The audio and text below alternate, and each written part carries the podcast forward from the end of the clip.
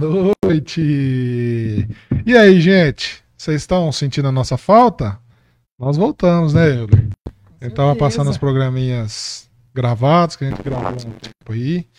E agora a gente voltou com tudo pra terminar 2022, né? Eu ia falar 2021, mas tô meio perdido ainda. Mas é isso aí, Euler. É, como sempre, a gente precisa de uma ajudinha de vocês. Qual que é? Vocês têm que curtir esse vídeo, vocês têm que comentar. Comenta aí, manda uma, manda uma pergunta que vocês tiverem. Qualquer pergunta, pode ser de direito trabalhista, que é o nosso convidado aqui, especialista, tá? Inclusive, dá aula para. Não pode falar. Mas ele dá aula em audiência para muita gente aí, viu? Não, vou, não, pode, não pode espetar os olhos, ficar quietinho. É, mas é isso. A gente precisa agradecer também aos nossos parceiros. É, nem apresentei, nem deixei o Euler falar, porque Opa. nós já estamos pilhados aqui. Nós estamos pilhados. Estamos Hoje o papo vai ser né? bom. O papo vai ser bom. Faz tempo que ele não grava, né, cara? Aniversário é. da dona Nossa do Euler, da dona Leoa. Comida, gente. A gente tá trabalhando bastante. Mas é isso, gente. Minha, Minha estampa, estampa, Nossa parceira. Nossa parceira, como sempre. Manda uns mimos pra gente, pro nosso convidado. Arroba minha underline estampa no Instagram. Minha estampa no Facebook. Ah, lá, tá vendo? Eu, tô, eu já tô meio perdido. Mas vocês me perdoam, gente. Cabeça tá igual um. Parceiro, Tá doido. Vocês têm que seguir o Instagram do Resenha Direito, pelo amor de Deus. Aí você já aproveita que você tá no Instagram, você vai seguir o Euler, arroba Euler S. Domingues. Aí você tá lá no perfil do Euler, você vai no perfil, vou falar que é melhor, mas um perfil mais avantajado, assim, né? Arroba Homero.dv. Tá? É proibido entrar no meu perfil lá e não dar risada, tá? É proibido. E aí segue também o nosso parceiro, arroba Bebedouro Whites. E o nosso patrocinador, né? Editora É, Foca, calma, cara. filho. Tem que falar do cupom de desconto, tá maluco? Eu vendi uns livros lá, viu? Eu vendi uns livros lá, hein? Ó, vocês podem aumentar, editora Foco. Aumenta esse cupom aí, hein? 20%, já tá, pai e mãe já tá dando 20% hoje. Antes não dava, agora tá dando. Aumenta esse cupom, vai lá, gente. www.editorafoco.com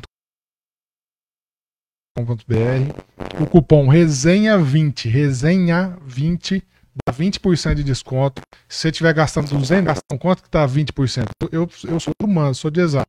Mas vai dar 40 reais, né? Tô errado, não. Tô certo. 40 conto. Porque a gente só sabe calcular 30% mais a sucumbência. 20% fica difícil. Mas é isso, gente. Resenha 20, 20% de desconto. Editora Foco, nossa parceira aqui do Resenhas Direito. Isso aí. Nosso convidado. Euler, quem é nosso convidado? Eu, eu, eu assim, né? Eu, eu vou te falar, hoje nós vamos gravar aqui umas quatro horas seguidas, porque tem conversa, vai dar papo, já deu liga. Já, vixe, com certeza. Fala aí, apresenta ele pra gente. Nosso convidado de hoje é o Gilberto Basile, advogado aqui do Rio Gilbertão, Sim. famoso Gilbertão. Isso aí, boa noite, gente. Boa noite a todo mundo que está prestigiando a página e Resenhas de Direito. Obrigado, Homero. Obrigado ao Euler pelo convite. Fico agradecidíssimo por poder estar aqui com esse bate-papo, que é bem gostoso. Gilbertão, obrigado você por ter aceitado, tá? Vamos falar um pouquinho de tudo. A gente vai falar que a melhor área do direito é o direito civil, obviamente, não é o trabalhista. Eu vou ter que concordar. Então. Inclusive o processo, o processo como base do direito Sim, do trabalho. Né? Da CLT tá vendo lá? Aí, tá vendo, gente? Aí, ó. Eu não falo, eu não falo coisa errada, não. Já avisei vocês já. Mas é isso aí, Gilberto. Fala um pouquinho pra gente, pra gente começar. Se apresenta, fala a tua história, como história, como caiu na advocacia. Conta pra ó, ó, fala à vontade. Aqui você vai ver que assim a gente interrompe porque nós gostamos de falar não, também. É... Mas manda bala aí. Eu, eu, eu, vim parar em Bebedouro criança, sou de Jundiaí. Jundiaí. nasci em Jundiaí, meus pais estavam em Bebedouro e estão aqui desde, desde que eu sou pequeno. E e aí, meu pai montou carreira aqui em Bebedouro como engenheiro agrônomo e eu fui crescendo aqui, mas nem em momento algum tinha ideia de que fosse partir para direito. Ideia. Aliás, registre-se que eu comecei a fazer uma faculdade de engenharia antes de ser advogado. Quanto pai, tempo meu você... pai fiz um, praticamente ano? um ano. Não, não, não, não deu um ano. E meu pai era engenheiro e achei que pudesse ser. Isso foi em 80 e... Não, não, 89 ou 90, não lembro bem. Eu não era nascido ainda. Ah, Aí eu, por volta disso aí, não tenho exatamente eh, em mente. E aí desi- desisti de ser, de ser, de ser engenheiro e tinha na família, tenho ainda, meu tio Reinaldo, que é advogado, é alguém que eu tenho uma relação muito tranquila e, e- e me espelho muito nisso e gostava de meu tio. Meu tio era professor universitário do- da, da Faculdade Anchieta em Jundiaí, é, advogado e radialista, tinha, tinha um espectro bastante grande, e no fim eu acabei me parecendo muito com meu tio em algumas coisas, e acabei decidindo que eu ia tentar a faculdade de Direito. Eu tinha vi amigos, fazendo amigos do meu pai, meu pai tinha amigos que eram bons advogados, que a gente acabava se espelhando, eu falava, ah, eu vou, Vou arriscar isso o em que direito, cara, é um negócio que apaixona, porque é, é, é muito inexplicável. O fato é apaixonante. E comecei a fazer faculdade de Direito. Eu trabalhava na Caixa Federal aqui em Bebedouro, viajava todas as noites para São Carlos, para São Então era 160 km aí, 160 para voltar. Cansativo. era uma vida maluca. E a gente ia de sábado também. A gente tinha as aulas ao sábado, era uma loucura. E dava, trabalhava no banco até 5 horas da tarde, saía do banco 5 e meia, pegava ônibus e ia embora. Chegava em casa 2 horas da manhã. E foi assim. E ninguém morreu por causa disso, viu? Já vou avisando já. Isso só, só nos tornou mais preparados para isso. E aí formei em São Carlos. é, uma turma muito grande de bebedouro fazendo, iam dois, três ônibus, não lembro bem. Tanto é que da nossa turma tem várias pessoas que, que militam em bebedouro. Na época, o mais perto era lá. Não tinha Araraquara. tinha- Não tinha Araraquara já. Não era nem Uniara, era Fefiara na ocasião. E Barretos não tinha direito, tinha Ribeirão, mas o custo da UNAERP era muito grande. A gente não tinha condição de pagar isso aí. A família conseguia pagar. E São Carlos, financeiramente, acabava sendo mais, adequado. Então, Araraquara até era mais ou menos o meu preço mais perto. Mas como toda a turma estava indo para São Carlos, a gente Tinha ônibus, ficava era mais fácil. você tem um pessoal que parava em, em- Araraquara, mas a gente acabava indo pro pessoal que entrou com a gente da São Carlos e acabou indo bem. A turma era boa, a faculdade era, era bacana e tal, então acabou indo. E assim foi.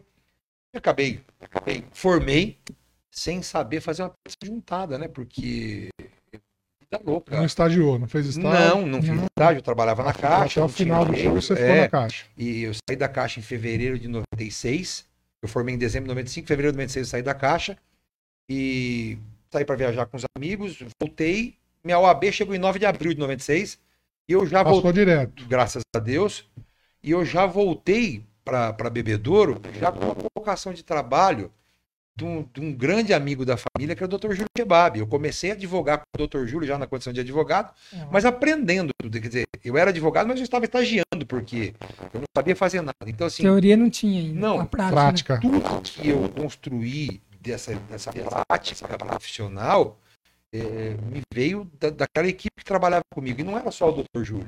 Era o Dr. Júlio, que era o chefe do escritório, um advogado que eu tenho uma admiração profunda Ele advoga até hoje. até hoje, é meu amigo, a gente tem um relacionamento estreito, eu tenho uma gratidão muito grande por tudo que o Júlio me ensinou. Era o doutor Lisbela Gert Junqueira Franco, que era uma das sócias, a linha que me ensinou muita coisa. A Cláudia Salum Tomé Camargo, que parou de advogar, está em São Carlos hoje, decidiu que ia aposentar. O Helder Manzano, que é meu amigo, e o Marcelo Gaetano, que hoje são advogados e sócios. E, então, eu trabalhei com esse pessoal. Então, assim, eu posso dizer que essas pessoas que trilharam os meus primeiros caminhos e ensinaram a advogar. E aí você vai aprimorando, você vai dando a sua cara, a sua forma para cada para cada jeito de fazer, etc. E tal. Você vai pensando o que você acha mais legal de um e do outro, vai construindo um modelo que você acha mais bacana, mais trabalhar, mais confortável e tal, e vai mesclando com algumas coisas que você vai inovando. Aprender. E aí foi. E, e eu sei que foi 96 foi um ano complicado, porque foi uma maluquice. Eu me lembro de uma cena muito engraçada. O Marcelo me ensinando, uma época começou um volume de processo grande, tinha audiência até 10, 11 horas da noite. Nossa. Estouraram a questão das cooperativas, era uma loucura. Então, ficava um time no escritório fazendo processo, outro fazendo audiência, era uma doideira. Meio que linha de E produção. nessa época você, você já atuava com trabalhista. Já, já começando a focar na trabalhista já, isso lá em 96. E aí, cara, eu sentei do lado do Marcelo, e era aqueles computadores de fósforo verde, não tinha Windows, cara. O Era o. 256. Era o 286. Era o XT, era um AT286 de fósforo. A impressora aquela matricial. Era uma loucura. E, e era, era o que dava para fazer. E eu sentei do lado dele para observar algumas colocações. Rapaz, ele estava acabando a defesa, ele não tinha salvo a defesa. Eu fui me ajeitar na cadeira. Eu chutei o estabilizador. o cara perdeu a defesa inteira. O Marcelo acho Você que vai ficou- fazer agora. O Marcelo acho que ficou acho que uns dois dias sem falar comigo. Se ele me olhasse na cara, ele ia me bater. Te eu ia ter que apanhar quieto, porque ia- Justo. a- aquilo foi uma experiência que eu tive para aprender a tomar mais cautela com esse tamanho gigantesco e fazer, rapaz, você dá uma maneirada, porque. E aí ele bufou lá, concluiu de novo e, e foi. Mas assim, eu, eu- eu fazia o quê? Eu tava no escritório fazia 15 dias, falei, você demitido agora, é já. Onde eu assino, doutor? Não, vou embora sem direito a nada, né? Enfim, foram quase 10 anos de parceria com essa equipe. Caramba. Foi uma vida inteira. Eu saí de lá praticamente engatilhado para isso. E aí as, as coisas foram reformuladas. Aí de lá eu saí para tentar montar alguma coisa sozinho. E foi quando eu dei o meu segundo pulo. Eu fui é, é, a convite do Dr. Reis, que então era presidente da OAB, Paulo Roberto Joaquim dos Reis, a quem eu tenho uma grande gratidão também, porque me ensinou muito dessa desse jogo de cintura e diplomacia que a advocacia requer. Isso ele faz como poucos. E, e na ocasião, cara, eu, eu fui pro escritório do Dr. Reis. Não era nem aqui em cima ainda, era lá na Campos Salles. Não, Campos Salles. É, fui na Campos Salles e, e fiquei com o Dr. Reis por quase dois anos ainda, é, fazendo praticamente uma gestão geral de processos, não só específica na trabalhista, mas com o foco de trazer a trabalhista para o escritório na ocasião. E aí, eu sei que por volta de 2003, 2004, eu acabei decidindo que era hora de, de montar o que era meu mesmo e, e tocar, né? Eu advogava sozinho na ocasião e estava naquela correria de tentar carreira política e tal. Então, meio bagunçado. E aí Já mandou logo um cargo de vereador mais ah, votado fui da eleito vereador, foi, foi aí, foi bem maluco. E foi, foi bacana. A, a, OAB, a OAB importantíssima para minha eleição, é, é, me ajudou bastante e eu consegui os advogados. Tanto é que eu gastei muito pouco na minha campanha. Os colegas me ajudaram na campanha, assim, com busca de pedida de voto. Foi um negócio meio Legal. sola de sapato mesmo, foi bacana. E, E uma dúvida, você não quis continuar? Como é que é? Veja, eu até tentei a reeleição, é, eu, eu tive uma votação muito boa, mas o quociente me cortou. Na ocasião eu tive 700 e não sei quantos votos, gente com 230 votos entrou e eu com 700 e pouco não entrei por causa de Ah. quociente. E aí, é, juntava um misto de situações que, que você tem uma exposição muito grande quando você tem um cargo público, né? E aí você começa a misturar, eu já estava fazendo a segmento de advocacia empresarial, já como frente no escritório e começa a misturar um pouco de interesses, e você tem que abrir um pouco a mão dessas coisas, porque começa a comprometer aquilo que de fato é o que põe, Conflito, põe a né? fonte de renda na sua casa, né? E aí eu acabei decidindo que depois dessa derrota eu não ia mais tentar e abortei. Sou apaixonado pela política, mas gosto de olhar. Eu não tenho intenção de tentar novamente. Tanto é que não tentei nada em política de ordem. Eu gosto de estar junto com o pessoal, participo, sempre Mas também não gosto. tem essa intenção. Por hora, a princípio, não me ocorre absolutamente nada. Acho que passou. Eu estou beirando 50 anos. Eu acho que isso não é mais para mim. Eu acho que eu tenho que estar participando, mas acho que tem que ter para quem tem um pouco mais de energia e tempo para despender. Moçada mais jovem, o nosso presidente Leandro aqui, encabecei as campanhas dele, ele sabe disso. eh, e estou sempre pronto para o time que, que precisar disso. Estou lá, mas eu talvez eu queira só estar por trás ali, sem, sem interesse absolutamente nenhum nada, mas querendo que um time que seja merecedor esteja lá Sim. galgando legal. a posição. É Isso alguém o que importa. agregue também, né? E aí isso toquei o escritório, voltando na, na posição. É, na ocasião, a minha mulher tinha um consultório dela montado no edifício Toller lá. A gente remanejou algumas salas e tal, e acabamos meio que dividindo o espaço. É, mas aí não dava, minha mulher era psicóloga, então não tinha jeito de eu fazer isso aí por conta das limitações. E a gente acabou juntando uma outra sala e eu fiquei lá no prédio um tempo. E logo depois, é, vindo a necessidade de uma crescida, eu precisei agregar com alguém. E não tinha mais como, como avançar diferente disso, porque ou eu agregava ou eu estava funilando de uma forma que eu não ia conseguir Não mais. conta. Exato. Eu já conheci a Alessandra, que é a minha sócia, e trabalhou comigo lá no Dr. Reis. eh, Eu tive muito contato com ela lá no escritório do Dr. Reis. A Alessandra foi advogada componente lá da banca. E ela já não estava mais lá. E um dos cursos que a gente estava fazendo, daquelas extensões que a, que a empresa dava para nós. Eu me lembro, e a Alessandra falou: eu estou precisando constituir dessa forma, vamos bater um papo, e a gente acabou acomodando de uma forma que ficasse para todo mundo, e a Alessandra hoje é minha sócia, eu não sei exatamente a data, mas faz mais de 10, 12, 14 anos, não sei, Bom desde essa ocasião já. Simples, a filha dela está com 12, 13 anos, a menina dela tinha um ano quando ela começou É. comigo. Ela começou comigo, a Luísa. E, e aí a gente foi devagar crescendo, então a coisa exponencialmente cresceu, porque ela absorveu um segmento que eu não fazia, que era cível, eu fazia eventualmente quando dava, porque a trabalhista me tomava muito tempo, e a, gente acabou conseguindo estender um pouco mais do, do- do- da linha de ação do escritório. E ficou bom, porque a gente conseguiu agregar uma. Acaba atendendo o cliente em segmentos que até então você não fazia. E aí a coisa foi dando uma crescida, depois agregou a Cíntia conosco, que ficou conosco até o ano passado, decidiu que ia, que ia tocar a vida sozinha. Eu acho, tiro o meu chapéu quando acontece essas coisas, porque significa que deu certo, É. e é muito bom isso. Sim. Você contribuiu. É, é parceira aquilo. nossa, estive conversando com ela ontem, ela sempre no escritório e tal. Depois vieram duas figuras extremamente agradáveis, que são nossos amigos, que foram estagiários nossos, que foi o Vitor Cebalho e o Caio. E o Caio, né? Os dois, o Caio Ele falou Domingues, que trabalhou passaram com por vocês, lá. É, o Conrado, que sucedeu eles como estagiário, hoje é advogado componente. E o meu braço direito na, na advocacia trabalhista, que é a Melissa Arantes da Silva, que na realidade a Alessandra é minha sócia, minha sócia, mas não divide processo trabalhista comigo. Então quem divide o, o, o- ringue de luta, o fronte de batalha comigo é a Melissa, que, que é uma advogada, uma advogada com especialidade em direito do trabalho, que veio de um segmento de advocacia do reclamante, todo polo ativo, e a gente deu uma virada de chavinha dela lá no escritório, você entendeu? Agora é só E, e- fazer. e ela, a Melissa é muito competente tal, então a gente realmente conseguiu constituir o time dessa forma. Hoje o nosso escritório, que é o Basílio Santana, ele se forma desse jeito, composto dessa forma. E tá, a Melissa, que é, ah, não posso esquecer também da nossa assistente jurídica, que veio substituindo a, a, a Cíntia, e a Sônia Mazeu. A Sônia está conosco já faz pouco mais de um ano, é quem está há menos tempo no escritório.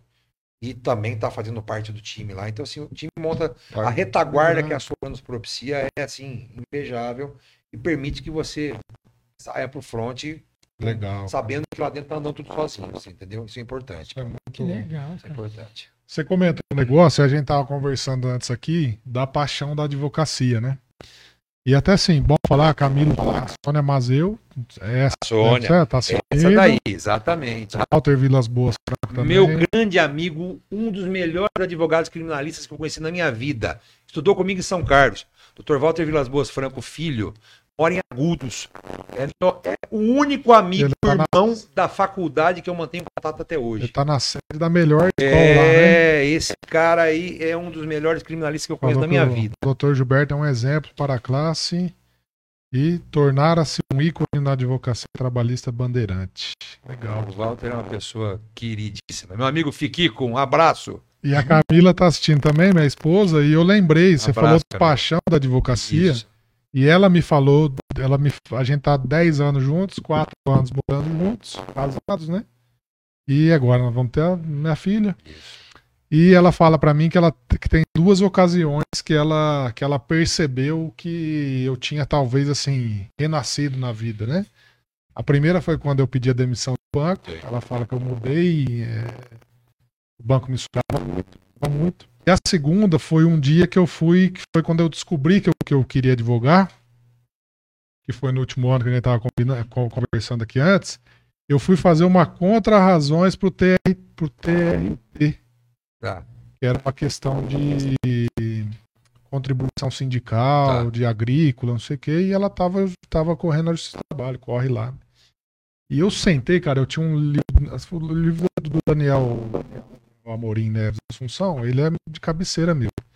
E eu comprei esse livro, cara, eu tava lendo esse livro, assim, não, eu vou fazer esse livro aqui mesmo, não tinha nenhum outro livro, tinha dinheiro pra comprar, tava desempregado. E eu fiquei a madrugada inteira escrevendo esse raio dessas contra-razões. Fiquei até acho que quatro da manhã no notebook, assim, fazendo. No, dia seguinte eu acordei e fui ler tinha meia página. Falei, Cara, me apaixonei. É isso que eu quero fazer agora. Escrever é difícil. E ela fala que essa é a segunda vez que ela notou que eu, que eu realmente Se dedicou. né? descobri, sentia paixão pela advocacia que você, que você comentou. que ela te envolve. Não sei se é todo mundo que sente isso. Não, e é feliz de quem sente. É muito É, prazeroso. muito feliz. Eu, eu entendo o seguinte, a advocacia é uma profissão bacana, é bonita, mas se você pode fazer ela sendo apaixonado por ela, você é um privilegiado. E assim, é, não diferente de você, e aí eu vou, vou fazer um parênteses aqui para ressaltar minha esposa, que é Dir- Cristiane dos Santos, que é psicóloga, não tem nada a ver com a área do direito, ela é psicóloga. Como ela medir? Ledir Cristiane dos Santos. A Ledir, ela vem de um histórico de gerências de recursos humanos de empresas de grande porte. Aliás, vou registrar aqui uma informação que pouca gente sabe, só quem convive comigo. A Ledir foi durante muito tempo minha melhor amiga antes de ser minha esposa. Eu casei com a minha melhor amiga. Caramba, cara. E a Ledir era a minha preposta em sala de audiência. Eu conhecia a minha mulher em sala de audiência. Nós viajávamos juntos Legal. fazendo audiências. E assim, uma das primeiras vezes que nós estivemos juntos, aconteceu um episódio, se ela estiver assistindo, nós fomos fazer uma audiência em Vamos ver Bauru aqui. um cliente, ela não deve estar porque ela está lecionando agora à noite. Ela leciona agora à noite, ela vai ver isso depois. Mas talvez minha filha esteja vendo aí. Se tiver um beijo, filha. A Melissa tá. né? A Melissa, nossa Nossa. parceira, nossa maravilha. E aí nós fomos fazer essa audiência em Bauru, cara, era uma loucura, não deu tempo de almoçar, fechou o restaurante, a gente viajou, comer num McDonald's mesmo, tal. então eu desci do carro de paletó e gravata e tal, e, e ela desceu, pediu uma salada, e a hora que ela foi chacoalhar aquele copo da salada do McDonald's, a tampa estava solta, voou toda aquela salada em cima de mim, de paletó e gravata, ela ficou com aquela cara estática, assim, ah, o que, que eu fiz? E eu tirei alface do bolso seis meses seguidos, eu acho, cara. Assina esse acordo aqui. Talvez. A caneta até uma Talvez aquilo tenha sido o, o- o acordo de, de, de- de- parceria de uma vida toda. Doutor, tem um pouquinho de molinho. É mais ou menos isso. Mas sorte que eu não tinha colocado molho ainda, viu, Romero? E aí, rapaz, eh, a Edir virou uma grande amiga e a gente acabou casando, né? E estamos juntos há muito tempo, graças a Deus.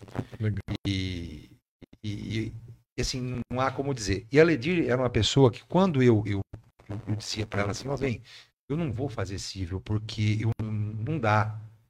Ela falou assim: não, você não quer. Diferente. É. Dá, dá. É só você querer.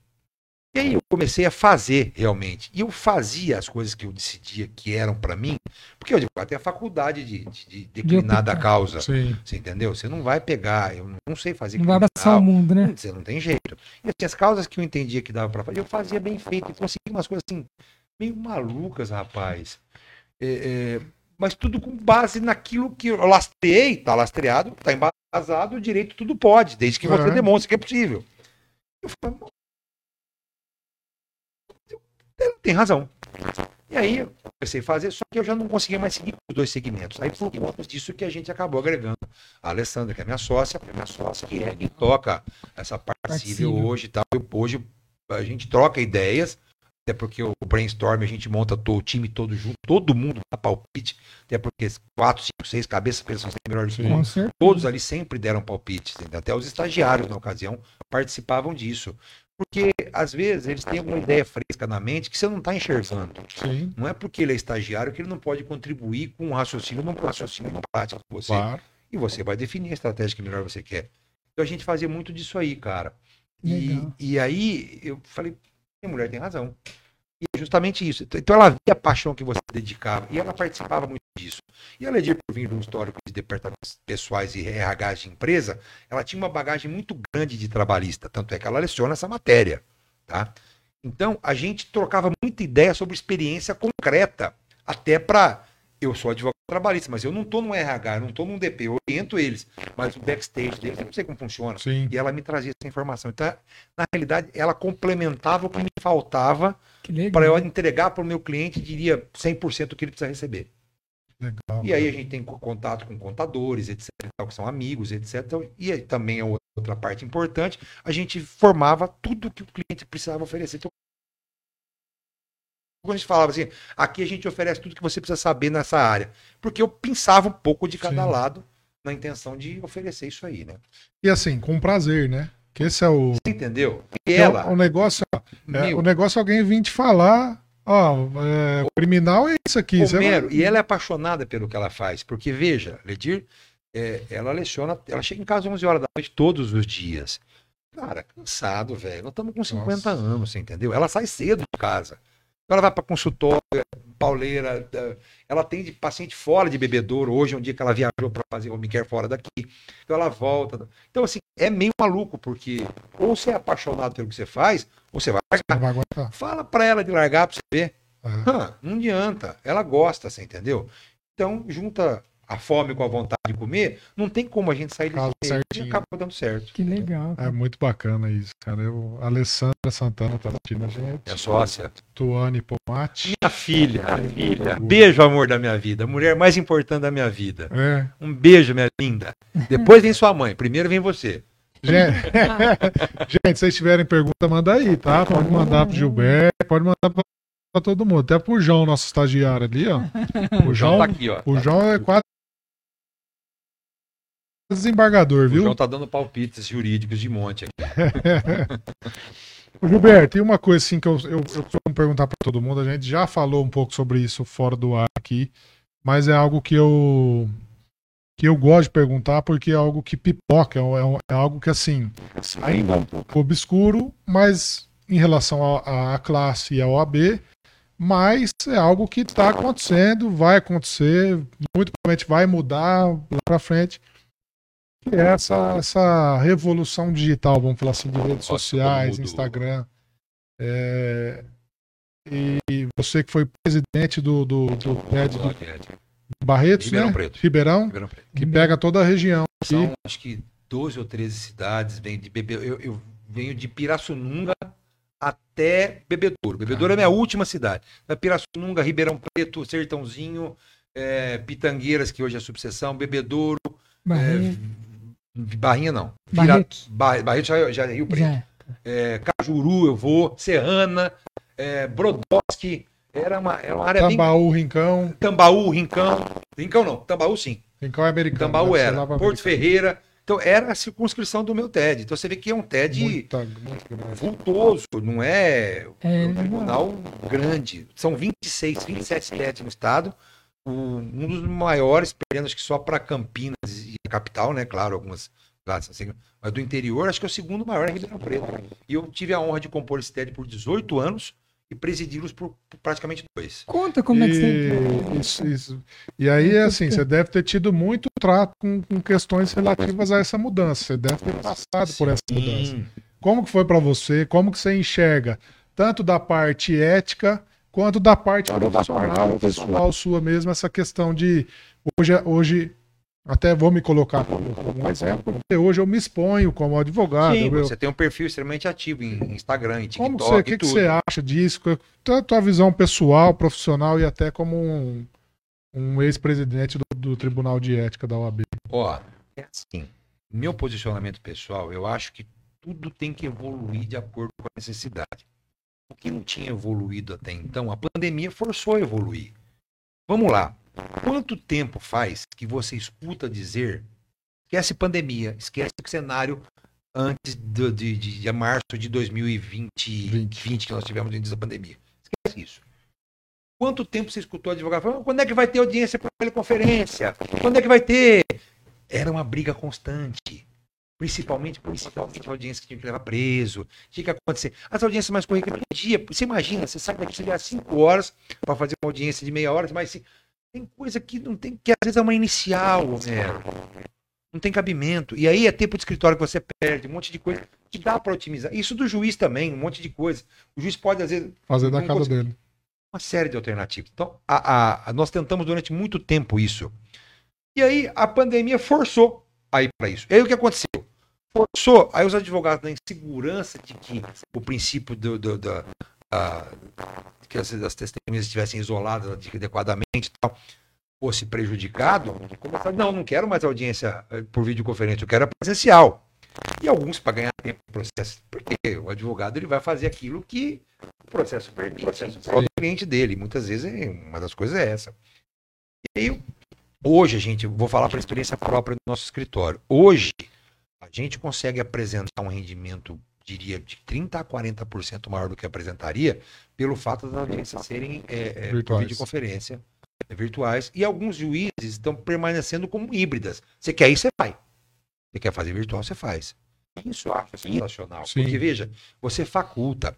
E o juiz tem hoje instrumentos que possibilita verificar o isolamento da testemunha, uma série de situações que não prejudica a, prova. E aí, se você perceber que é um processo mais severo um pouco, você manifesta especificamente a intenção daquilo, ó, esse é prudente que as partes sejam presentes e tal. Não vejo problema. Até o próprio juízo talvez vai entender.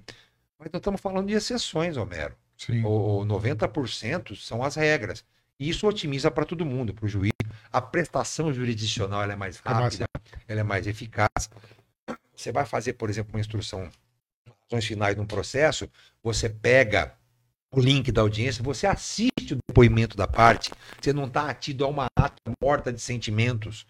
Coisas que o juiz tem no feeling na hora de sentenciar, você vê na hora de fazer suas razões finais. E ressalta para o desembargador no seu recurso: ó, oh, momento, uhum. minuto tal e tal. Você, Excelência, fixe os olhos, ele vai avaliar a reação daquela testemunha, Sim. o quanto ele vai valorar daquele, daquele, daquele depoimento. Então, veja, isso é crescimento. Então, nesse ponto, eu entendo que se você não modernizar e, consequentemente, amarrado a isto, vem a, Eu não vou nem usar a palavra publicidade, porque não é a publicidade, mas é o fato de você se expor né, em mídia social. Meu escritório faz isso, Homero. O seu faz. Veja, eu, eu, eu opto por fazer uma mídia mais direcionada e com orientações e tudo mais. Cada um faz o que quer. A gente estava conversando aqui antes, estava dizendo assim, a gente, na lei está escrito que não pode fazer. Não pode captar cliente. Mas você fazer um, um conteúdo pedagógico que você constrói e leva informação, veja, você não vai trazer aquele cliente para o seu escritório mero. Você vai levar ele para o advogado dele. E se ele não tiver, talvez ele te busque. Em momento algum eu vejo nos seus vídeos um telefone, um endereço, absolutamente nada. O cara, se quiser, que saia da inércia e vá buscar quem é Homero. E essa é a linha que muita gente entende que é tênue, que divide a questão da publicidade. Ninguém diz que a publicidade não é permitida. Ela é. Inclusive tem partilhas agora. Se Sim. você quiser, eu te passo. Não sei, que, que regulamentam isso. O TED esgotou os temas. O TED fez um comentário sobre isso. Então, inclusive, discutida entre conselheiros do, do, seccionais na ocasião e entre os presidentes de TED. Então foi uma coisa bem bacana, é, de uma forma que você não escapasse para que os julgamentos fossem padronizados com base nisso. Não um achismo. Ah, ah esse aqui eu, eu, eu não gosto daqui, não. É, você tem uma, é. um padrão. E se você não se sente agraciado pelo padrão, qual emenda você busca um recurso para o Conselho Federal. Ponto. Acabou. E ela vai segurar, ela vai em esquema de súmula vinculante. Então, assim, a intenção que, que é? É entender e aí, já falando enquanto, enquanto gestor do Tribunal de Ética, o TED parta da premissa que ele não é um órgão punitivo, ele não está ali para caçar as bruxas. Pelo contrário, ele, ele é um órgão primariamente, principalmente absolutório. É, é, é, aquela parte da premissa que todo mundo que caiu aqui é inocente. Vão ter que provar que você é culpado. E não aquela coisa que você escuta os advogados mirabolantes fantásticos, ah, eu vou provar a inocência do meu cliente. Eu aprendi que inocência a gente não prova, né? Eu. Você tem que provar que ele é culpado. Né? Então, veja, nós chegamos a, a, a arquivar e, e, em proceder diversos eh, processos disciplinares por conta de insuficiência de provas. Ah, mas aconteceu. A prova está nos autos. Não dá para você é, é, construir a tua opinião pessoal como prova. A tua opinião pessoal. A minha testemunha. A instrução é feita, ok, você está compromissado, maravilha. Mas a opinião do denunciante como prova não existe. Ou você me traz um lastro comprovando que o que você está me dizendo aconteceu e eu posso apenar o representado contra isso, ok. Mas se não, não vai, não vai avançar. E nesse ponto foi que aconteceu de, de parar essa caça às bruxas, porque tinha muita cara, ah, vou entrar com a representação só para irritar o cara, você entendeu? E às vezes acontecia do, dos tribunais. E os tribunais, eles amadureceram muito nos últimos. Porque antigamente deveria, ele deveria instaurar. Assim, a verdade é só, quando o TED começou a existir, é, é, ele, ele vinha para cumprir o protocolo da, da, da, fiscalização ética que tinha que acontecer.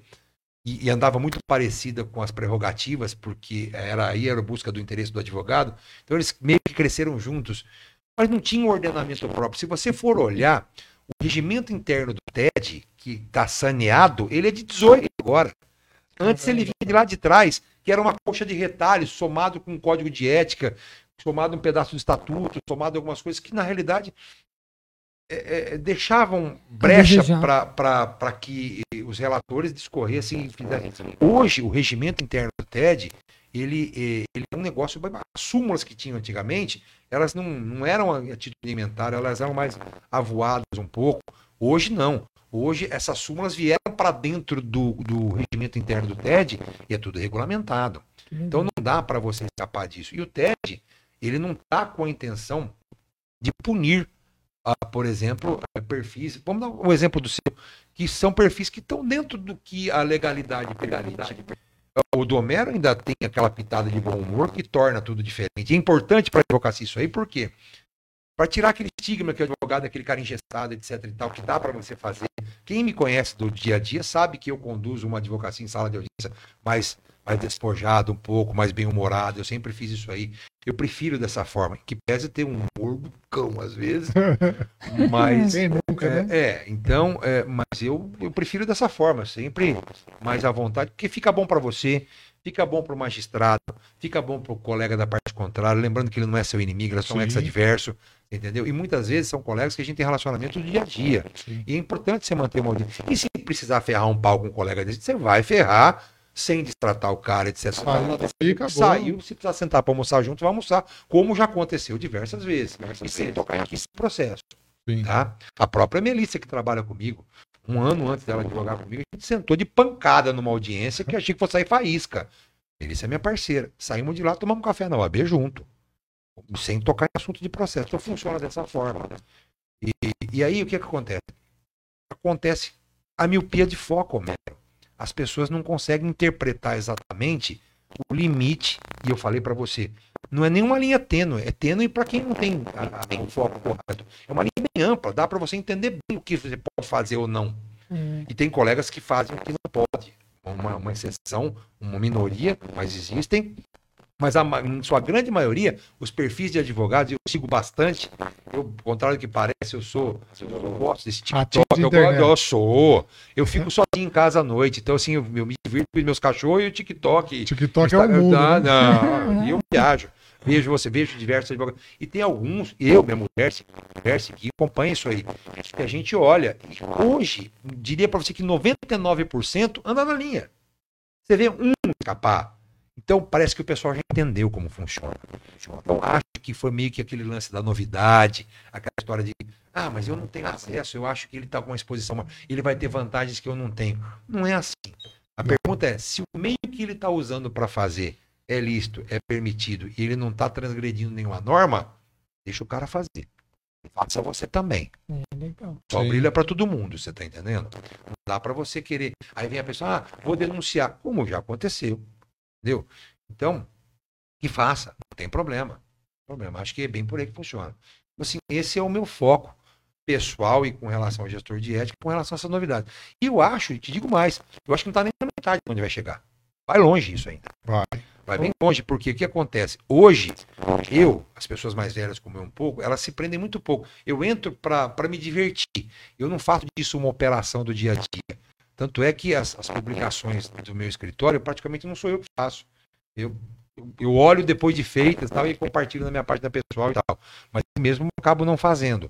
Porque eu, não é meu isso aí. Para mim, Facebook, TikTok, Instagram é, é, é sinônimo de relaxamento isso. Então, e já existe um foco, existem profissionais de área Sim. específicos para isso, que trabalham muito bem estudado com mídia direcionada, própria. Não é um, ah, eu acho que fica legal. Não, é estudado é. que vai para o ar. Então, assim, eu acho que isso vai muito longe ainda. Vai muito longe, vai em monetização, vai uma série Hoje o impulsionamento você consegue colocar o que você quiser. Exato, você entendeu? Então vai você em monetização. Coloca a faixa de renda, vai. idade, área, você põe o que você quiser. Tudo. Então dá para você fazer um monte de coisa que você, tudo que você quer. Então assim, eu particularmente, nós é, é, no nosso escritório, Somos assessorados e muito bem, diga de passagem, pelas meninas lá, a Natália e a Luana da Concinco, que são Legal. amigas nossas e desenvolvem todo o conteúdo publicitário nosso. E a gente só revisa, então assim, elas desenvolvem um trabalho profissional, as postagens são feitas por elas. Legal. Então assim, não é um trabalho de, ah, eu sentei para fazer qualquer coisa. A gente tem cautela com a LGPD, a gente tem cautela exposição da imagem, a gente tem cautela de que imagens podem ser usadas, porque tem direitos autorais. Sim. Então, veja, vou eu parar de advogar para fazer isso aí? Se eu tenho toma em cara, e bebedouro toma, e toma. competentíssimos profissionais, não são só as duas, tem vários, mas assim, falo das duas porque são as nossas e são nossas amigas, competentíssimas profissionais para me fazer isso sem me dar dor de cabeça, E toma lógico que toma. Porque se você fizer sem tempo, vai ser de qualquer jeito. Aí você vai É. tomar um tiro no pé. Sim. E aí onde vai dar para trás a tua propaganda. Estou usando a expressão propaganda, mas não é isso que eu quero dizer. A tua divulgação, permitida, inclusive. Sim. Então, tem que ser dessa forma. Legal. Tem que ser dessa forma. Te cortei, você queria fazer uma pergunta? É. Só para o pessoal é, que a gente tem bastante espectador que não é da área do direito. Sim. O TED é a segunda turma recursal do. Não. Funciona da seguinte pessoal, forma, só para como é você que entender funciona, como é o que, que é o funciona TED? a estrutura da ética dentro da OAB, tá? A ética, ela parte das comissões das subseções. É, então, a comissão de ética local, exemplo aqui em Bebedouro, 87. Cada cidade que tem OAB tem a sua sede. Seria como se fosse a primeira instância, vamos assim dizer. Onde se recebe, se autua, se produz as provas, acontecem as audiências. Denúncias contra advogados. Nada impede que você faça lá em cima, mas ela vai, virar, vai vir para cá para instruir, tá. Então funciona dessa forma. Hoje, desculpe, a, a comissão de ética aqui em Bebedouro é muito bem informada, inclusive, e ela é presidida por mim aqui em Bebedouro hoje, tá? Eu já não estou mais no TED. Estou aqui na comissão de ética Bebedouro, eu sou presidente da comissão de ética. Aí, construída essa instrução processual, como um, um âmbito de delegacia, é relatado isso aqui um dos membros da TED, como um relatório do inquérito policial, é muito parecido com o inquérito policial. E esse relatório é um parecer opinativo, meramente opinativo, tá? Não adstrito a ninguém. Aqui embaixo, é- é- esse parecer não produz efeito. Ele somente é, só para fins de cair na mão do tribunal e o presidente do tribunal recebe, que aí é a segunda instância, que é o Tribunal de Ética, no nosso caso Então, em Ribeirão a primeira instância, ela não faz análise nenhuma. Ela Ela, ela- faz um De relatório. admissibilidade. ela- isso, esse Entendi. é o nome dele. Parecer de admissibilidade. Até porque Ela tá ok, tá se pode ser um parecer de arquivamento, você submete também. Aqui não arquiva e não prossegue nada. Tudo é, é gerido pelo presidente do TED. Você só dá um Parecer de faz arquivamento ou recebimento. Ao subir ao TED, o presidente recebe isso aí, e se for um parecer de, parecer de arquivamento, vai submeter aí ao parecer do relator. Esse com força de voto. Então é elegido dentre os membros do, Um relator. relatores. Eu, salvo engano, a composição é de 40 relatores, eu acho. Eu não sei se é grande, eu não sei se está composta toda, mas é no mínimo 20, no máximo 40, mas é um volume grande. E relatores de diversas cidades, dessas todas as cidades que eu te falei, tem relatores.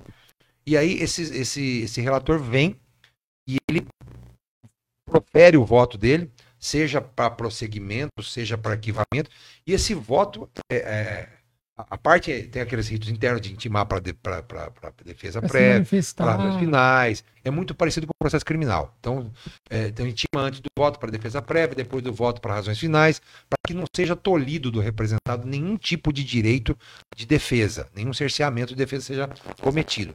E depois disso é marcada uma sessão de julgamento com a presença do representado, onde o relator, exatamente como a segunda instância, como sustentação oral, o relator vai proferir o voto dele, o representado pode sustentar oralmente, pode fazer pessoal ou representado por advogado, e depois disso, todos os relatores componentes da turma vão votar, seja por acompanhar o voto divergente ou o direito de pedir vistas.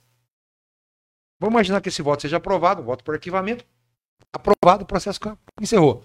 Voto para prosseguimento, com condenação, prosseguido. Voto vista, é de vistas, apresenta um voto divergente ou convergente, se ele achar que a vista não precisava mudar nada, submete novamente ao representado para que ele se manifeste Sobre o prosseguimento. Exatamente. Para depois voltar para uma nova sessão com votação onde serão colocados os dois votos. Em... Já chegou a sessão de ter quatro votos, para você ter ideia. Caramba, cara. E nada impede que o relator apresente um voto divergente no Do momento. dele. Então já aconteceu umas coisas malucas. Por quê? Porque às vezes o cara traz em sustentação oral, é muito comum o representado levar os memoriais. E ele conduz, em- e aí o TED tem uma vantagem, o TED permite prova até o último momento. Porque ele parte da premissa que ele é absolutório. Com Entendeu? certeza. Então, ninguém quer ali condenar ninguém.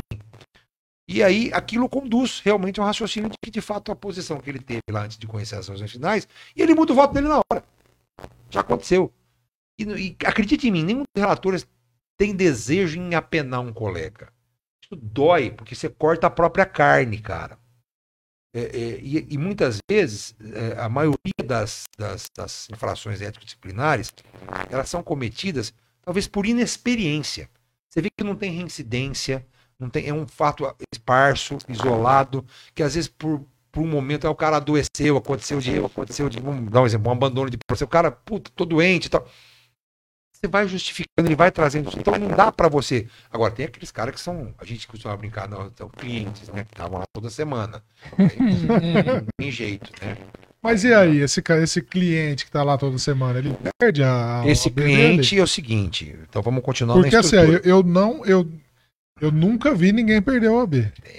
eu vou te contar.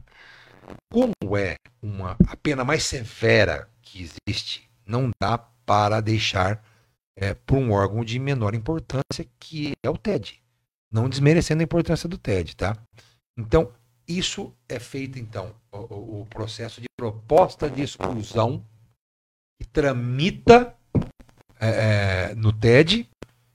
Aí o TED é a primeira instância disso e sobe para que os conselheiros seccionais opinem, em São Paulo, que é o presidente do TED estadual, junto com os conselheiros seccionais, e se aprovada a proposta de exclusão, é um federal. recurso de ofício para o federal. Ah. Por isso demora. Entendi. Então, é uma coisa mais cautelosa, que tramita... Como se fosse um reexame necessário. Exato, né? exato. É, é justamente para evitar, evitar equívocos. Entendi. O reexame ele é necessário, inclusive. Entendeu? E às vezes o processo é mais demorado um pouco. Demorado com 4, 5 anos, por aí. Depende muito. Hoje, de uns 4, 5 anos para cá, ah, não, não, se fala mais em prescrição no TED. É, tem conseguido com, é, resolver tudo sem, sem prescrever, porque as turmas estão mais organizadas, etc. e tal. Elas estão mais otimizadas, mais dinâmicos, etc. Então, e o conselho também. Então, consequentemente, o que demorava 6, 7 anos anteriormente, hoje está tramitando em 2, 3. Entendi. E a prescrição intercorrente é de 5. Então, o objetivo numa das diretrizes do TED, é que ele esgote esse tema, e são dois marcos, é, é a instauração de processo disciplinar, é o recebimento da instauração de processo disciplinar. Então, a partir do momento da instauração do PD, é necessário que ele encerre em cinco anos. Então, vem meio que uma ordem de cima para baixo, acaba isso aí. Seja para dar ou para não dar, para evitar que dê uma prescrição, que aí você não entra em mérito. Se é para proceder, acabe isso aí. Se é para apenar, acabe isso aí. Então, isso, as, as tem acelerado. As esferas têm acelerado. Aqui, por exemplo, nós estamos em, maio. Tudo que tinha pendente conosco já foi escoado. Não tem mais nada aqui. Já está tudo lá, em Ribeirão Preto. Doutor Lizarelli, Mar... Eduardo Marco Antônio Lizarelli, meu amigo, foi meu presidente do TED, é o atual presidente do TED, meu amigo, é, já instaurou as primeiras sessões. A turma foi composta faz 30 e poucos dias. Já teve sessão, já tem sessão em maio marcada. Já estão soltando coisa. São Paulo já está na segunda ou terceira, eu acho. Que legal. Então, Há uma tá, preocupação sobre exato. o tema. Por quê? Porque Importante, porque gente, trata da, é, da, A gente tem tanto que manter da, o nome da advocacia Exatamente. Isso é, você sabe que isso, assim, ó, eu já comentei aqui, o meu pai não gosta de advogado. E é, e é assim, ó, hoje não mais, mas é um dos meus maiores clientes. Era ele. Aí eu falo, você não gosta de advogado? Eu falei, é, mas você é meu filho, né? Você é o Você como filho, então. Mas é um negócio assim que a gente, assim, eu, eu já apareceram casos no meu começo de advocacia contra advogados, contra colegas. É, um problema ou outro, enfim. Isso, querendo ou não, não pesa só sobre esse colega. Não, é claro que não. Pesa sobre Exatamente. todo mundo. Exatamente. Tanto que é, a, não, vou nem falar brincadeiras, mas existem certos tipos de gozação com a, com a profissão por conta disso. Sim. Ah, advogado malandro, ah, advogado Sim. sei lá. Isso incomoda quem é do bem. É, sim, incomoda demais. Porque veja, não é difícil você andar na linha, Homero. É, é, é obrigação, inclusive. Sim. A gente faz isso todos os dias. Eu tenho hoje 26 anos de advocacia e estou super tranquilo com relação a processo disciplinar, graças a Deus. Poderia ter sido vítima de algum, pode acontecer, mas graças a Deus não fui. Mas. É, é, e aí é justamente onde o cara para para pensar, você entendeu? Você faz isso aí, mas quando acontece de alguém fazer e, e, manchar a classe que você pertence, que é a que põe comida dentro da sua casa, que é a que sustenta a tua família, você fala, pô, cara, eu faço um, Eu me esforço tanto para sair o melhor. Eu, eu, ia- eu- eu ia te e perguntar não é isso. justo isso. Eu ia te perguntar isso. Eu tenho essa sensação, eu atuo numa área que chama direito eclesiástico. Tá. E a gente, Bacana, cara. direito, cuida da parte de religioso, eu também sou. Bacana. E quando a gente encontra problema assim, eu fico pensando, cara, o que que deu na. E Você ver. tem essa sensação? Mas é Você fala, claro, "Poxa e assim, e assim, e assim, não está ao seu alcance. É uma É. sensação de impotência, porque você nada pode fazer para mudar isso aí, mas daqui a pouco tem alguém te olhando torto por causa de uma coisa que você não fez. Exatamente. Num cara que você nem conhece, El- El- El- Euler. Olha o pessoal. Entendeu? Nem é. conhece. Então, é Eu, eu Outra- tenho essa preocupação. Outra coisa também, que, que ta- talvez culmine nisso também, é, e também quero entrar nesse, nesse assunto que eu acho que é um pouco polêmico, mas advogado não gosta de coisa, polêmica, tá na profissão errada, né? Advogado tem que gostar da. A gente fala, advogado tem que gostar de fofoca, né? Ué. Eu gosto de Eu falo, eu falo de direito de família só pra saber fofoca. só. gostamos da treta. Isso talvez eu acho que culmine também, mine também, é aí é uma opinião minha, e você acompanha relator ou não. É a quantidade de cursos superiores de direito. Talvez tenha, esteja imprimindo profissio- profissionais. Sabe, é, é assim, eu acho que o sol brilha para todo mundo, sabe, Homero? E eu não, eu não, eu não, eu não critico. Eu acho o seguinte, é, você, eu vou dar um exemplo para você que me vem dos meus professores de lá de trás, de, de lá de trás, que eu digo assim, de colegial, de, de- de primário, de, eu tive excelentes profissionais de química, de biologia, biologia, professores de química, que era o professor Arnaldo Toledo, faleceu infelizmente, e o outro foi o Renato Garcia, que é meu amigo até hoje. Eles me ensinaram um negócio, uma experiência, gente fazia um laboratório, ele pegava um copo de açúcar, ele falava assim, esse copo aqui cabe, cabe uma colher de açúcar, chamado coeficiente de solubilidade, põe aí. Aí você mexe assim, o açúcar some some. Aí você fala, nossa, que legal. Sumiu. Aí você põe mais uma colher. Aí todo o açúcar da segunda colher, ele não some mais, porque saturou aquela solução. Então aquele copo de água naquela temperatura, na CNTP, né, condições normais de temperatura e pressão, eles você é, é, torne solúvel é, 10 gramas de açúcar. 11, uma vai, vai, vai saturar. 20 vai saturar, 100 vai saturar. E o que, que faz para que aquilo deixe de saturar? Você aquece o copo, eleva a pressão e a temperatura, e aquela água com 20 graus, ela vai para 40 e aquele açúcar excedente ele, so- ele volta a dissolver e está ali solucionado. A hora que esfria, satura. Não é diferente. A- a- o mercado é como o copo de água na temperatura ali e a quantidade de profissionais é como a colher que você coloca. Você. Nós temos um coeficiente de solubilidade que uma cidade de 70, 80 mil habitantes permite. É, mais do que isso, vai saturar a solução. E como fazer para não saturar? Aquecendo o mercado. Veja, eu, eu entendo que a, so- a solução perfeita disso tudo seria um trinômio. Seria manter-se esse, esse despejo de profissionais. ah, Os que vingam são os capacitados, aqueles que não são capacitados, a vida naturalmente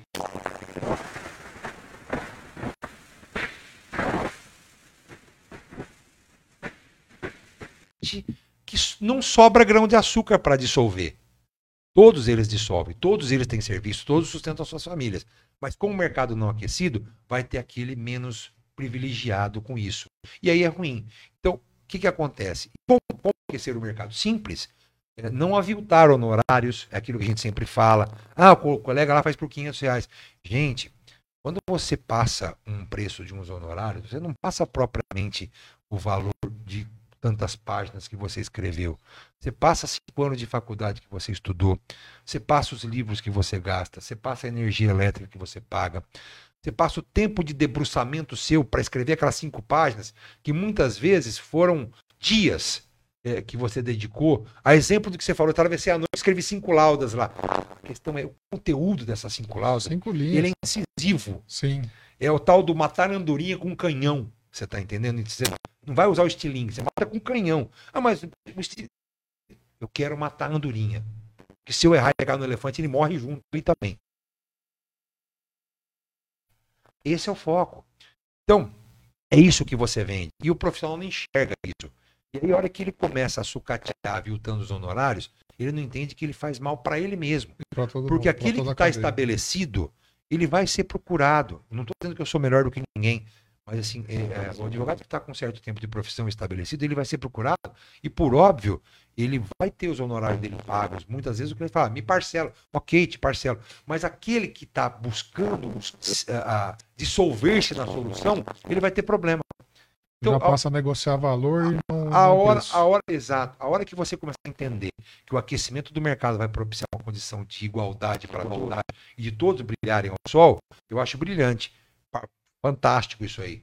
Agora, que o volume de profissionais que entra no mercado é grande? É. Mas a minha pergunta é a seguinte: o que, que a gente consegue fazer para mudar isso aí? Eu não sei. Porque a gente enfrenta um problema que é aquilo que a gente falou, o direito é apaixonante. Você vai tolher de alguém, você não pode tolher da pessoa isso. Então aí eu acho que a ordem faz um papel muito bom Sim, e cada ano melhora um pouco mais. isso é a prova, né? da- Exatamente, que separa o joio do trigo. Você está entendendo?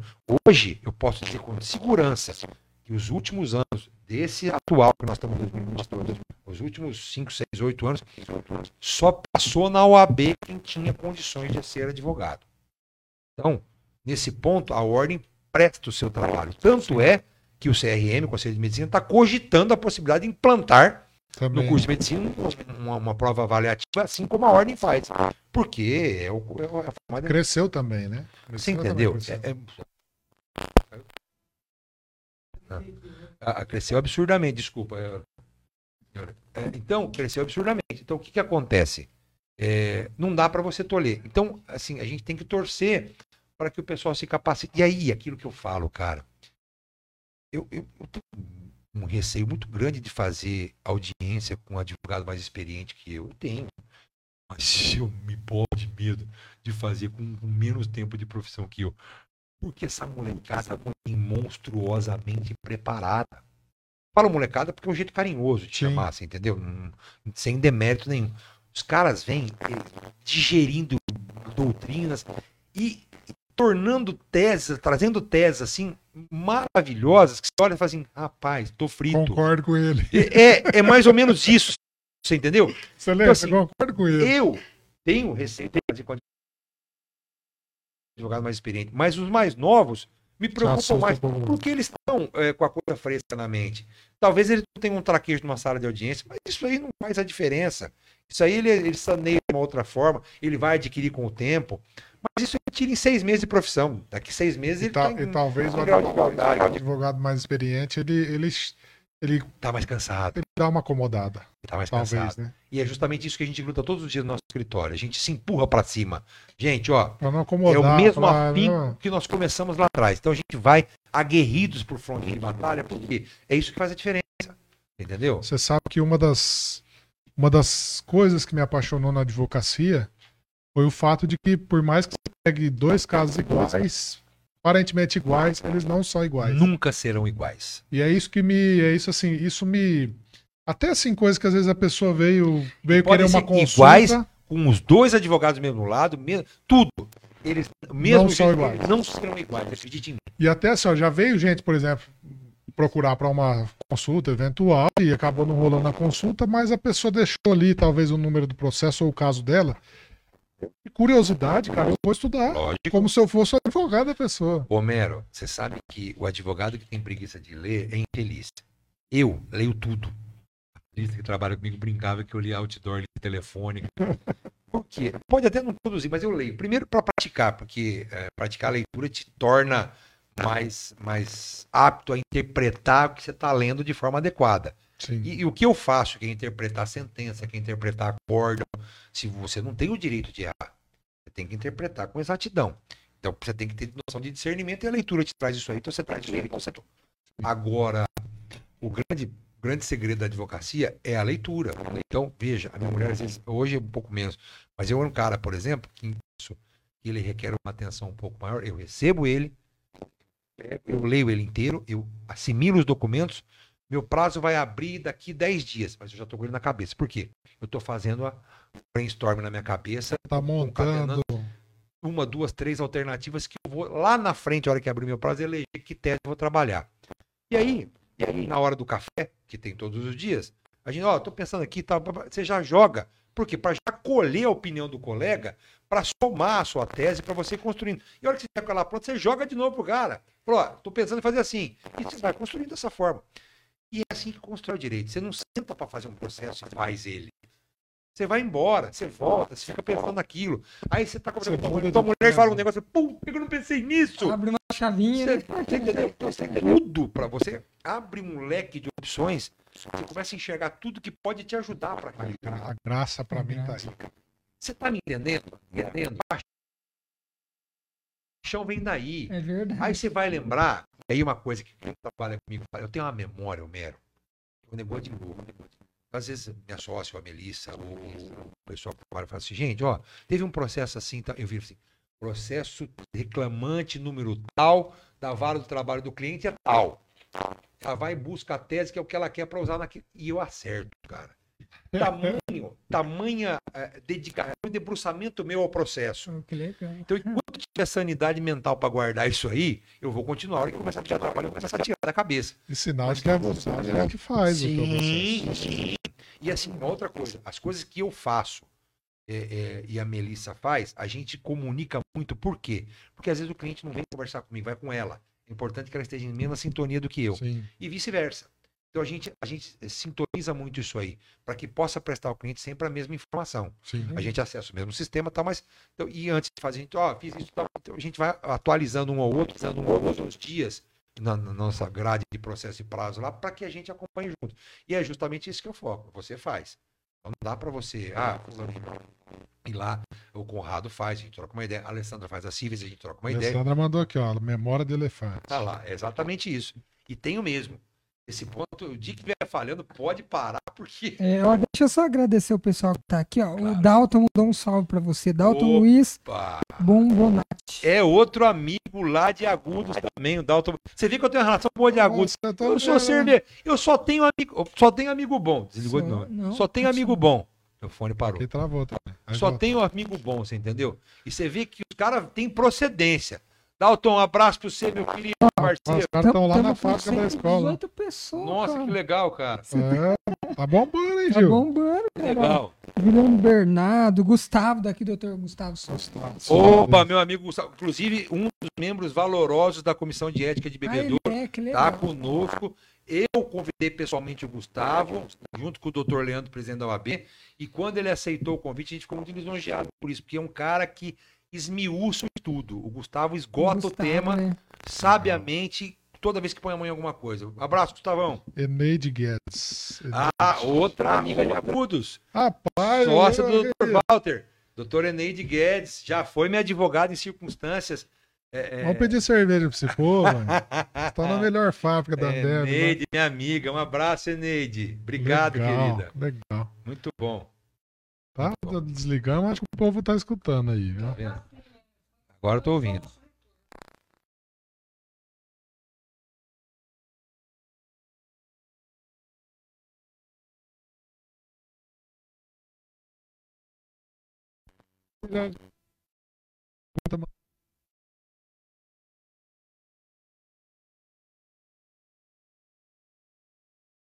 Tá estourando. flop.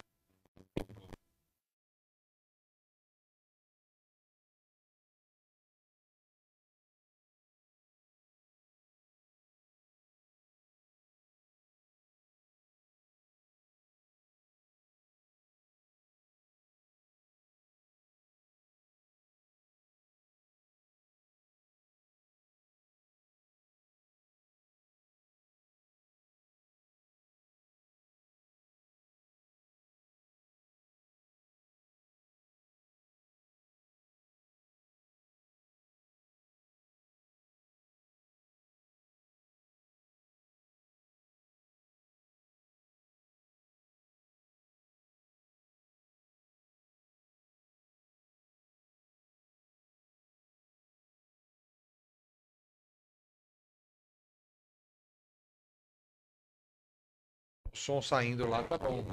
Voltou o som? Então Tira- vamos tirar o tira- tira o retorno aqui que tá. Beleza, gente. Problemas técnicos só. Aí, tem certeza?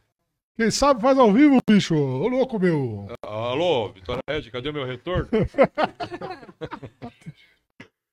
Aí, ó, voltou. Beleza. Ô, Gil, e tem algum caso assim que você pode falar que te marcou bastante? É, Algum caso que te. Talvez tenha sido um divisor de águas na sua profissão ou na sua vida. Sabe que é, é difícil você parar para pensar. É um processo. Parece que até falta de humildade eu falar para você isso aí. Mas nós falando de algo muito grande, cara. É muita coisa. E, e, e alguns processos marcam um pouco mais, outros um pouco menos. Mas assim, é quase igual um filho, cara. Não dá para você escolher. Não tem o pequeno, não tem o grande. Não tem o que, que você quer menos. Não tem o que você faz com menos amor, com mais amor.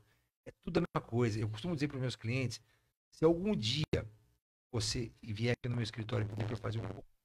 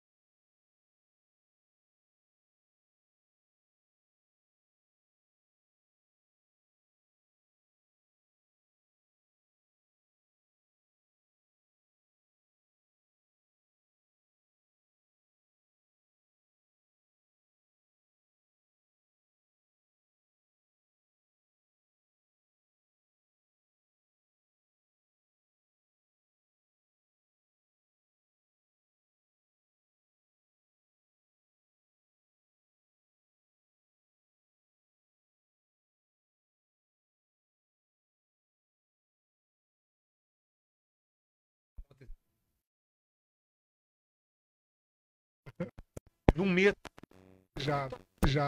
dei. Me ferrar. Com esse cara.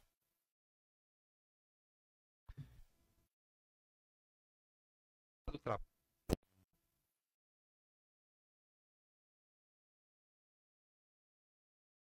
O cara-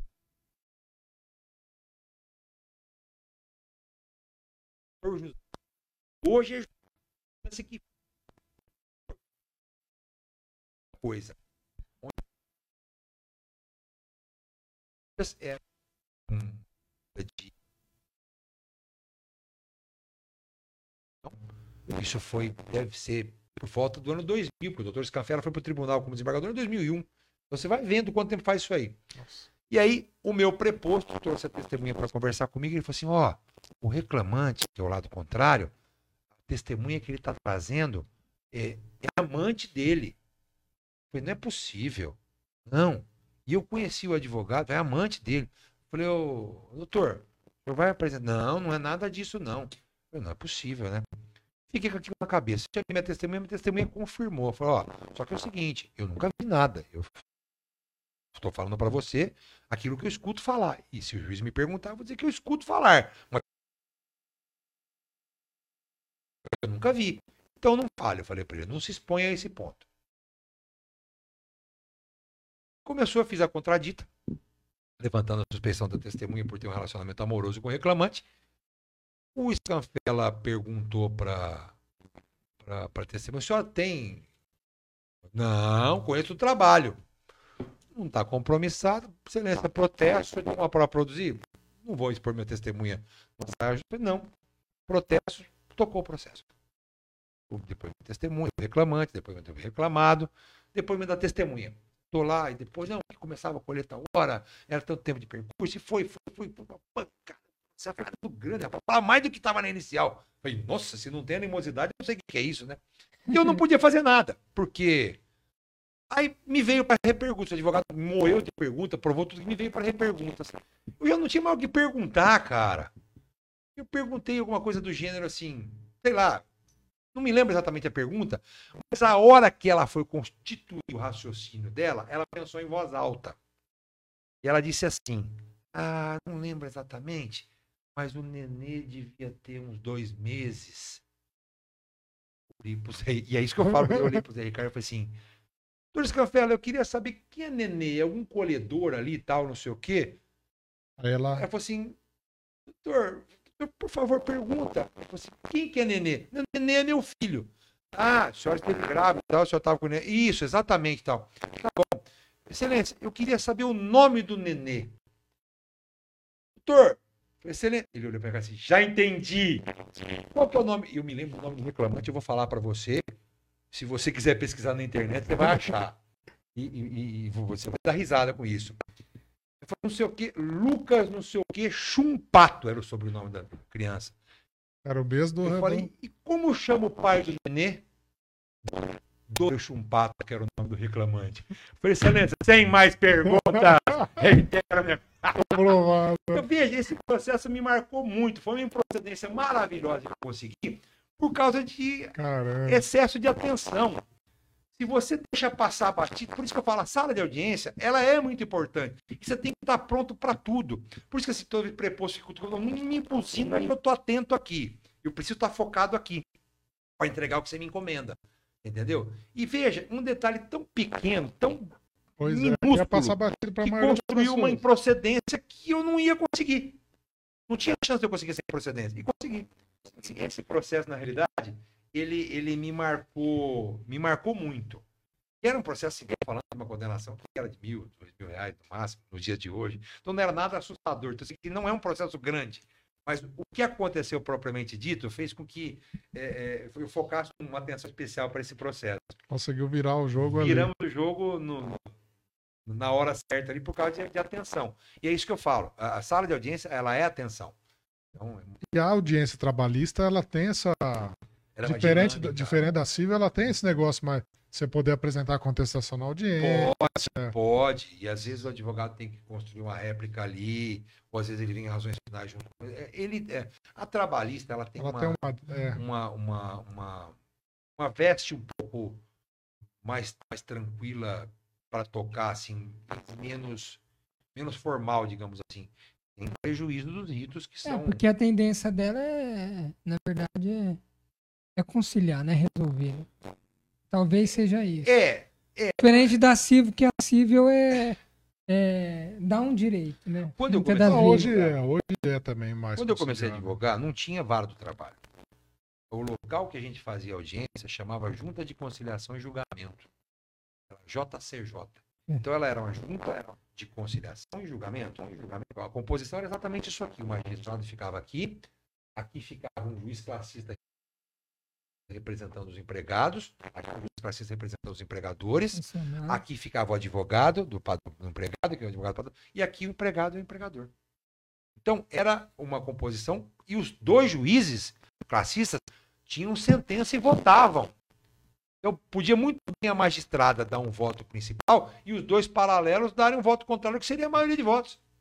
Daí vem o tal por unanimidade, por maioria. Hoje não existe mais, que é só o juiz titular que vota. Mas até então, as sentenças eram por unanimidade, por maioria de votos, assim como era no tribunal que tem relator, revisor, etc e tal. Então, fazia dessa forma.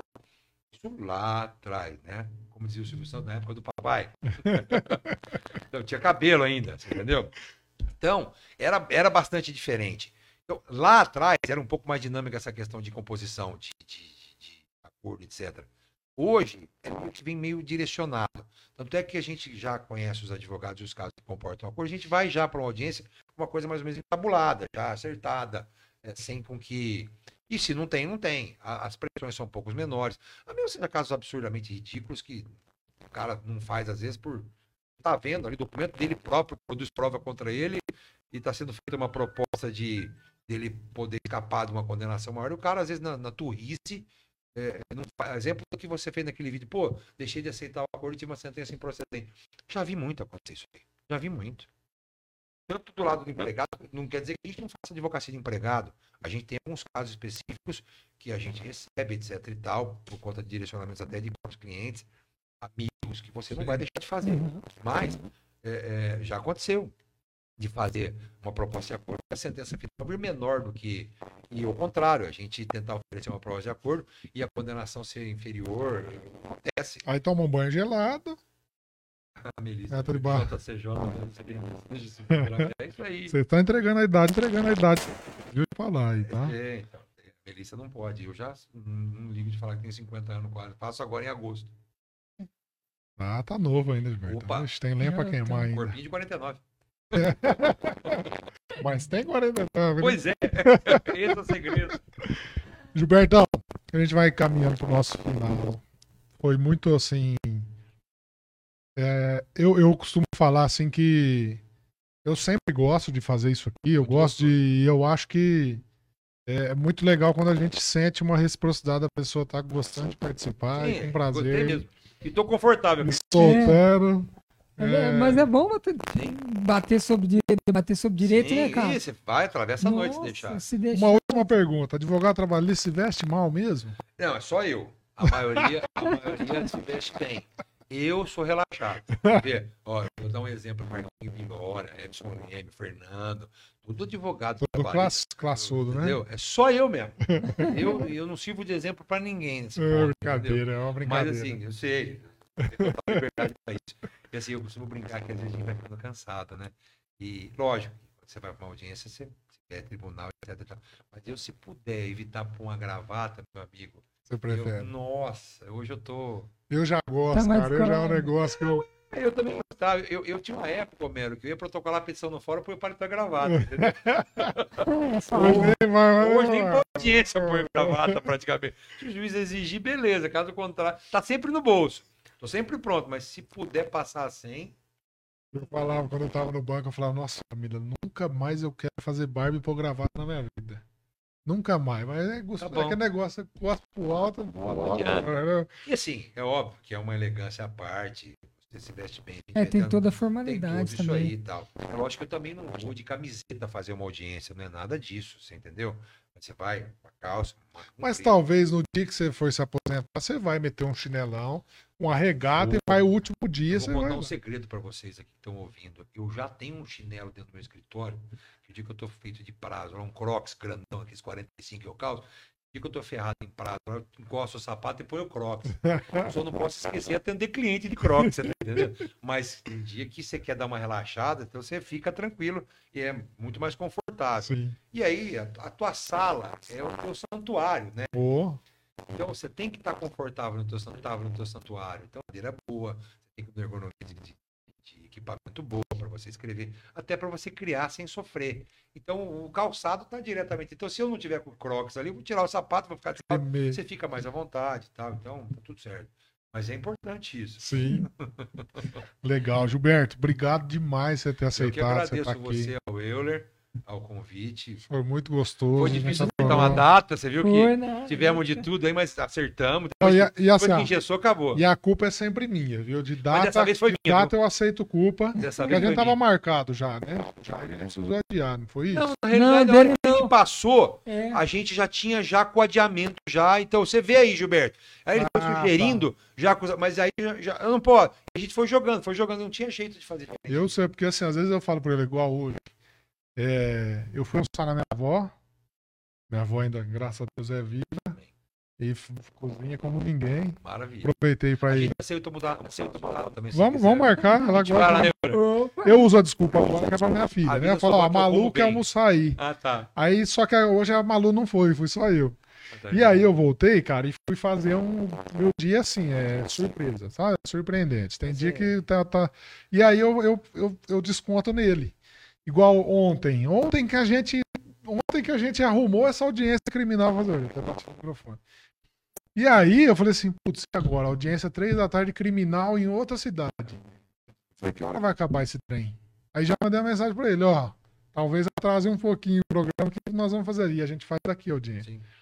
Então a culpa é toda minha. Quando a gente tem que mudar alguma escala é minha. Porque esse aqui, esse aqui vem, Mas, vem ó, no acerto. Quantas vezes a gente não tá no escritório lá? Ah, hoje vai ser um dia mais tranquilo. E 4 horas da tarde, pipoca com trem que solta às 10 da noite. Ah, aquele dia que você me, que você me Você mandou o áudio. Cara, Ó, eu tô indo pra precisei- Ribeirão, mas eu tenho. Eu precisei acertar com o Caio para fazer uma criminal pro Claudinho, canteiro, que é meu parceiro no escritório.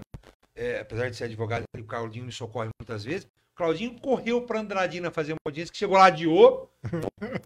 Isso eu não te contei. É. Essa parte do adiamento você não sabe. Pra eu poder sair, eu poder sair. E a Melissa com a audiência E solta você ir no médico em outra cidade ainda. que Não, que Exatamente. Ainda tinha essa questão. Eu essa. tinha a questão do médico em outra cidade, eu precisava ir com a minha mãe e tudo mais. Então, e eu, eu tava em Araras. Eu vim de Araras, passei aqui, peguei minha mãe, fui pra Ribeirão, pra depois. Imagina.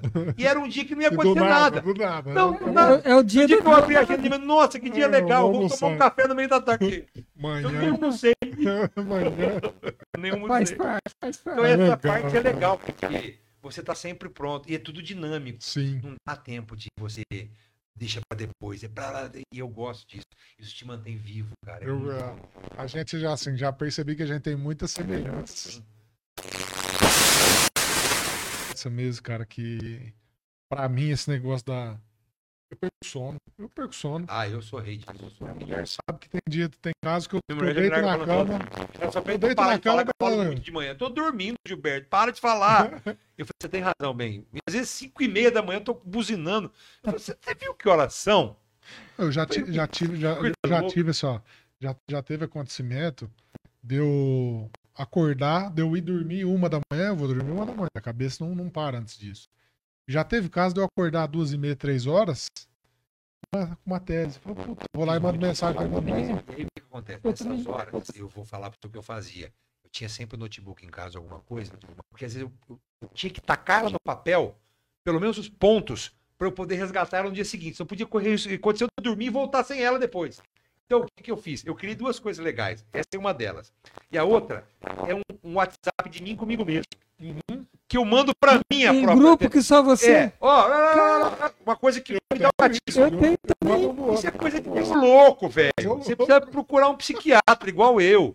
Eu sou casado com uma psicóloga, então assim, eu tenho um tratamento em casa. A Ela me. Camila é psicanalista, eu também Pô, tô. então tá tudo certo. Eu tô tendo, Então a Camila tá certinho. Então tá, você pode continuar. Eu acho que eu que atrapalho Você ela. tem que ter supervisão dela, só não deixa se Eu informar. acho que eu atrapalho ela, Eu inclusive. acho. Tem quem acha que eu fui o TCC da minha mulher, O estágio da minha vai. mas é muito bom. É importante a gente manter isso ativo, você entendeu? Legal, Vê a história do. Rottweiler aí, o que, que ele falou aí do, Como é que é? do Walter Vilas Boas? Rottweiler- O Sabá, o cachorro, o Rottweiler embaixo da mesa. Ativar para É, esse, esse cara, ele atendia o Walter, o, Sabá, o cachorro dele, embaixo da mesa. E o Sabá, cara, ele tinha um feeling pra nego picareta, que ele não deixava entrar na sala os picareta, velho.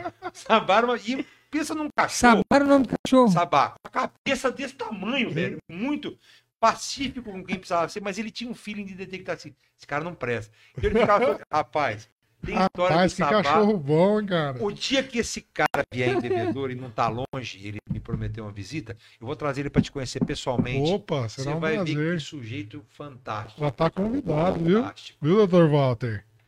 Mas o, o Sabá, o Sabá, Sabá existe já ainda. foi, Sabá já nos deixou Então, o. Sabazinho, se tiver um Sabazinho, Sabá ó, também nos deixou já. tá criando Hoje cachorro. bom e o vivo.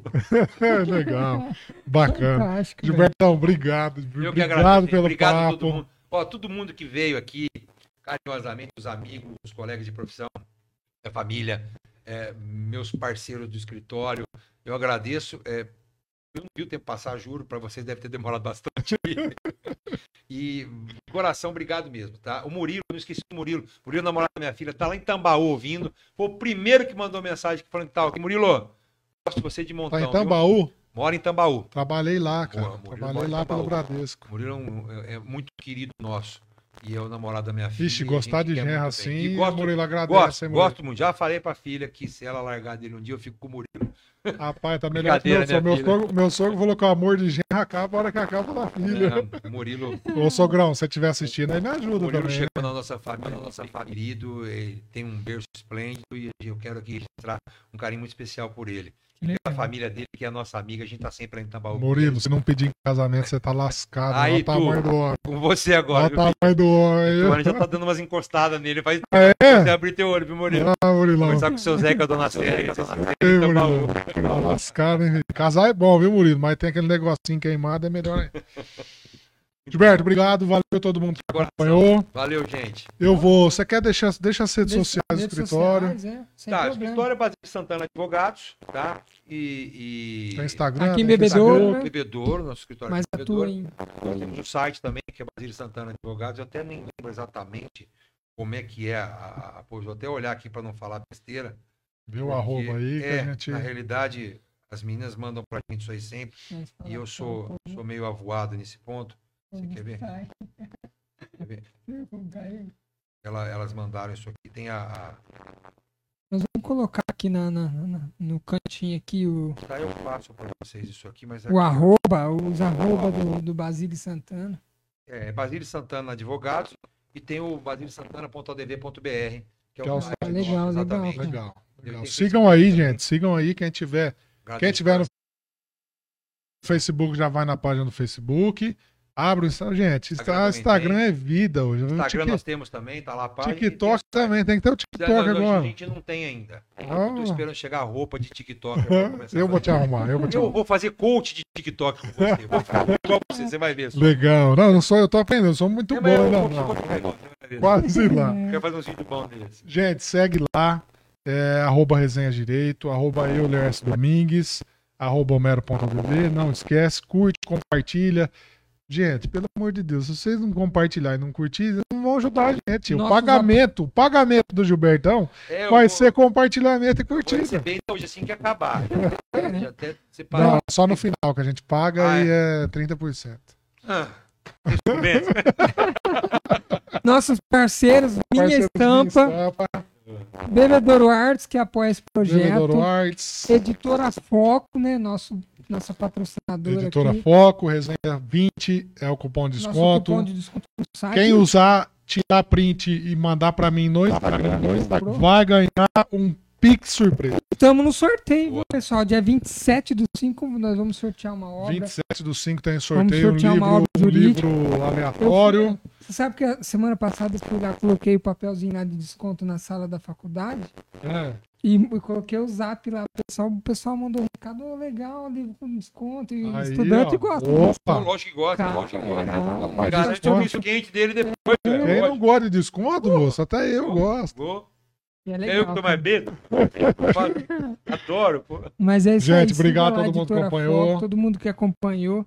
Valeu, Euler. 120 pessoas, cara. Valeu, João. Batendo 120, cara, ao mesmo tempo. Muita resenha, né? Fala Eu acho que eu vou, vamos fazer o seguinte, eu vou sair fora, bota o Gilberto pra apresentar, pô. Ah, não. Olha o tanto de gente que ele trouxe. Aí não tem jeito, não tem jeito. Não Trouxe dá. bastante Ó, gente, obrigado né? mais uma vez, valeu mesmo. Obrigado. Um abraço pra família, todo mundo. Obrigado, gente. Obrigado, Homero, de coração. Valeu, gente. Boa noite. Valeu, gente. Obrigadão. Boa noite pra vocês. Spotify, Deezer, tudo, tamo lá. Valeu. Saúde pra todos. Facebook, Instagram, siga nossas redes sociais. Valeu, resenha Valeu. direito. Falou.